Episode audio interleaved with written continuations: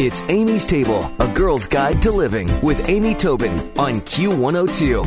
Pull up a chair and join us. A rising culinary star, Caroline Wright has developed a way of cooking that's simple enough for kitchen newbies and sophisticated enough for even the most discerning foodie. But she issues up a pretty bold promise. She says you can get a fresh, inventive, easy meal on the table for $20 or less in 20 minutes or less. In fact, the name of her book is The $20 20-Minute Meals. And I should say there's an asterisk on the bottom. Those meals are for four people. And she's joining me today on Amy's Table to talk about just how to do it. Hi, Caroline. How are you? I am so good. Thanks for having me. Well, I'm excited to talk to you. That is quite a promise. And how did you end up finding this sort of streamlined method of cooking? Oh, well, I'm pretty lucky. I have a pretty hungry group of friends, and you know, they're all the sort of overworked and underpaid 20-somethings of New York City. And, you know, I just was cooking for them, teaching them simple and delicious and easy ways to cook after, you know, spending my 9 to 5 cooking in test kitchens and developing recipes. And the sort of fresh and easy food that I was cooking for them ended up being, you know, these recipes that I just sort of wrote for fun, and teaching these new cooks how to cook with, like, interesting ingredients that they might use otherwise, you know, as replacements for going out to dinner. Right, exactly. So that's where they started. Well, you know what I like is that you basically say, listen, just because you can't get steak and roasted potatoes on the table in 20 minutes doesn't mean you have to go with cereal. I like this. It's like, wait, just because you can't do, you know, this pot roast in 20 minutes, there are alternatives. So, you know, you've clearly come up with some strategies. And is it the technique, the ingredient, or a little of both? It's definitely a little bit of both. I sort of, and also another addition is cooking seasonally. You know, I think that if you use really great ingredients, really fresh, seasonal ingredients, cook them quickly, simply, you know, they already bring so much flavor to the table, so there's certainly that. But also, I am not using sort of shortcut ways of doing things. Mm-hmm. I try to use cooking techniques that are inherently quick, so that I'm, you know, trying to bring foods to the table that are just meant to come to the table quickly anyway, not trying to shorten longer cooking time. Exactly. I get that. You're not cheating. You're just doing something that makes sense with the time and budget allowed. So what are some of those techniques? Obviously, maybe a stir fry, maybe a saute, maybe a... Yeah, you know, grilling, you know, I occasionally love a good application of a blender or food processor is a nice time cutting technique.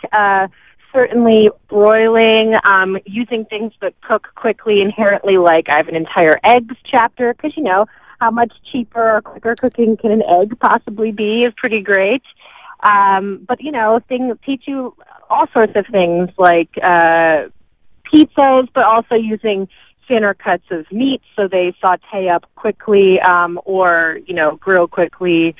So just trying to think of ways to shave off time and expense from as early as, like, the trip to the grocery store, you know, yeah. Not always just combating it in the kitchen, but also thinking of it early on. You know, Caroline, I have to say as an aside that I one time had to do a throwdown against a very talented chef. And I ended up winning. And I will tell you why I won. I am positive. Is because I took a flank steak and thinly sliced it so that I could super quickly turn it into a Thai beef salad. And he made something far more complex, far more elegant, far more involved. But I made my recipe like 4 times while he made his once. And I believe that's why I won. So you're right. It's like, you know, think of how you approach something that you can make it quick, because in the real world, that's what we've got to make dinner, right? We've got that 20 minutes. But you mentioned... No, absolutely. Yeah. You mentioned eggs is something that you like to work with. What are some other ingredients that you think are kind of heavy hitters in the quick and affordable meals? Well, you know, I tried to use some of the ingredients that people expect. Sure, like, you know, an awesome spaghetti dish and awesome egg dishes, because, you know, a promise for four people, a certain price range, you know, those things definitely would fit into a budget-friendly thing. But then I also tried to serve up some things that were a little bit more unexpected, like, you know, maybe getting an awesome salad with some different produce items to the table. And I guess what I'm trying to say is that the focus sometimes is maybe to go out for that ingredient that you've been maybe wanting to use, whether that's like some beautiful white peaches or like using a whole bunch of new herbs that you might have. And maybe that's the thing that you're going to go and seek out, but then really bringing that to the center of the table and showing off that ingredient and really being excited and positive about that on your dinner table. And let's face it, white peaches just sound elegant and lovely, and it'll make you excited to cook dinner. If you're just joining us, we're speaking with Caroline Wright about her book, $20 20-Minute Meals, and you have shared 20 tips, which, of course, we don't have time to go through right now, but I thought maybe we could touch on some of them. And one that you say is smell your olive oil. You want to talk about that? Yes, absolutely. Yeah. Well, you know, definitely the secret to great tasting food is having fresh ingredients, like I've already mentioned. And olive oil actually is still definitely part of that conversation, because there's nothing worse than like seeking out all these really lovely ingredients from the farmer's market and then, you know, accidentally using a slightly rancid olive oil. And I think that a lot of people have oils for a long period of time and don't realize that, in fact, they do go off. So when you should smell your olive oil. It should just, you know, smell like olives. I know that sounds pedantic, but it should definitely smell like you'd expect, really like green and fresh. And if it doesn't, then definitely don't saute your, you know, beautiful steak in that, because it will change the flavor a little bit. Sure. And of course, don't necessarily go buy the 10-gallon jug of olive oil. Some of those things. Yeah, exactly. Yeah. Or, you know, if you do, because I also do buy olive oil in bulk and a big amount. I like to just keep it in a dark place. Like I keep it, you know, in my pantry, you know, on the bottom shelf, and just keep it away from any sort of light or heat. That's a very good tip. The other thing that you talk about is ingredient swaps, reasonable ingredient swaps. And this can paralyze a new cook. If they can't find, say, the greens that are called for in the recipe, they're like, oh, what do I do?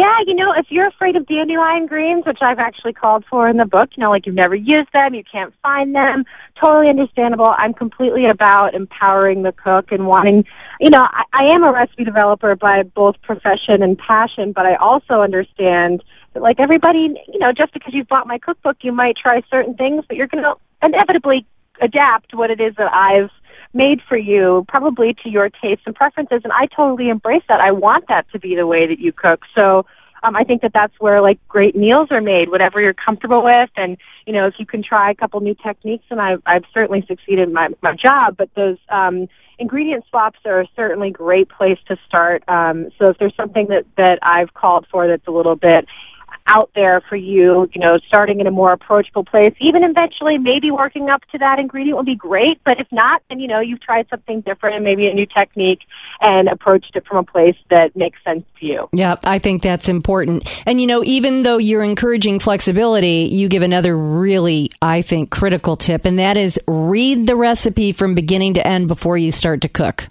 The first time. That is so key. How many times, if people listening don't admit this, then they're just not telling the truth. How many times have you gotten in the middle of a recipe and it says, add the baked potatoes, and your potatoes are raw on the counter? You know, you got to read it all the way through. You got to know what to expect.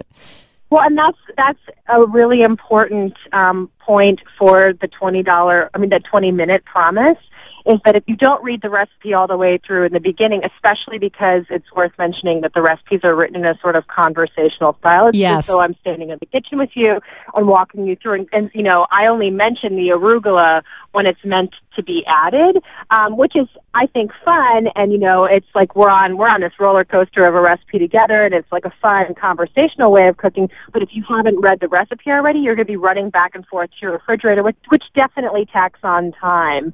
to the recipes. So you might not make it in the 20 minutes promised if you're like constantly going back and forth. Right, exactly. A little bit of forereading and forunderstanding not only is going to make the recipe more successful, it's going to be more fun. Well, you also bring up a tip that, again, sounds like, well, of course, but people don't remember to do it, and that's taste your food. Yes, absolutely, because, you know, how are you going to know whether it's seasoned to perfection or needs maybe a little bit more acid or a little bit more, you know, of this or that if you don't give it a try? It's true. We have a chef at my cooking school that makes a joke, and that is that serving food that you haven't tasted is like driving down the expressway with Ray Charles. I love it. And then I love it. One of the guys it is true. Well, one of the guys who works for me always adds, at the wheel, in case anyone doesn't get what we mean. No, it's completely true, because to go along with that metaphor, you might already be in way more trouble than you realize by the time that you've tasted things at the end, too. Yep, you know, yep. You've got to keep up with it a little bit. And, yep, you know, taste as you go. That's also how you learn what you like. It's true. Oh, it's very true. And then here's your last tip, which we're going to close with today, which I really like and probably the best cooking tip anyone could ever offer, and that's ask your friends to bring the wine. It's completely true. You know, it's funny, people ask me how to stock a great pantry, and I say, you know, the sort of standard things, but I say, you know, having a great bottle of olive oil, a good box of sea salt, and a great bar of chocolate are all the best ways to finish any sort of meal, whether it's the plate or the meal itself. And I guess the other secret, fourth edition, would be, you know, a great bottle of wine, and it's completely true. Friends are just an awesome bonus. Yep. Yeah. Oh, there you go. Very nice. Well, it's truly a very good book, as it is written in that fun conversational style. It's called $20 20-Minute Meals by Caroline Wright. And Caroline's sharing a recipe with us for, am I saying this right, Merguez burgers with cucumber dressing? It's Merguez burgers. Merguez burgers. Delicious. Oh, they sound really good. And believe it or not, you can get these incredibly spiced lamb burgers with a nice little sauce on the table in 20 minutes, under $20 for 4 people. Caroline Wright, thank you so much for joining us today. Thank you. It's been such a pleasure. Thanks for having me on. Stick around for another helping from Amy's Table on Q102. Q! It's Amy's Table with Amy Tobin. Yeah. Q102.